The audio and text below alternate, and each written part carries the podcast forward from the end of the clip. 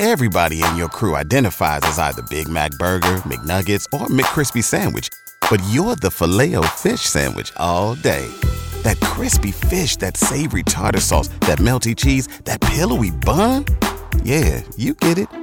Every time. And if you love the Filet-O-Fish, right now you can catch two of the classics you love for just $6. Limited time only. Price and participation may vary. Cannot be combined with any other offer. Single item at regular price. Ba da ba ba ba. While our upper level disturbance that brought the bands of heavy showers and thunderstorms yesterday and even to some degree last evening, pushing off to the west, still enough of an influence, though, to produce some additional showers and thunderstorms at times today, uh, especially closer to the coast this morning, and then shifting more inland as we go through the afternoon. Again, some locally heavy downpours and gusty winds and some lightning with the storms that develop moving from east to west at about 20 to 25 miles per hour. There will also be some sunshine in between, though, and temperatures topping out close to 90 degrees. And then tomorrow, right on through the weekend.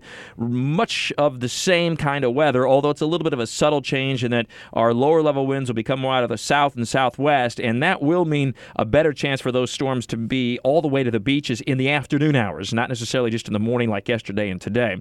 So scattered showers and storms for tomorrow through the weekend. Highs will be near or a bit above 90 degrees, about where we ought to be this time of year, which, by the way, the average high is now 92, and that's the average, the highest average high temperature that we have all year long. So we are in the throes of summer now, if you weren't so sure anyway, and um, you're looking at the seasonable heat over the next few days, right on into early next week on Monday as well. We'll continue with afternoon showers and storms. Now, it does look like we have a tendency to dry out a little bit by about the middle of next week.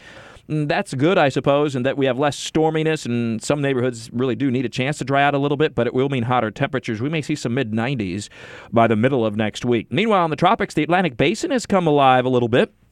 Over the central Atlantic, we have a disturbance south of Bermuda. Now, that one's no issue. It will turn northward. We'll bring some gusty winds and squally weather to Bermuda, but no significant um, impacts, really, even if this manages to become a tropical depression or a subtropical uh, depression. But it will turn northward well east of the east coast of the U.S., no local impacts. But then there's a pretty strong African tropical wave. The first real serious tropical wave of the season that's come off the coast of Africa, now working its way west northwestbound. And while there is the potential for this to become a depression or even a tropical storm over the next couple of days over the central Atlantic, it will reach an area of high shear over the eastern Caribbean and southwest Atlantic over the weekend. And at that point, it's expected to be a weakening system, but uh, an, an, interesting feature nonetheless. Moving across the Atlantic now, uh, entering or at least nearing the eastern and northeastern Caribbean by the weekend. There's more, of course, like always, updated every single day. Talking the tropics with Mike at WOKV.com and ActionNewsJax.com. Authority weather all the time. I'm Chief Meteorologist Mike Buresh from the CBS 47 at Fox 30 Action News Jax First Alert Weather Center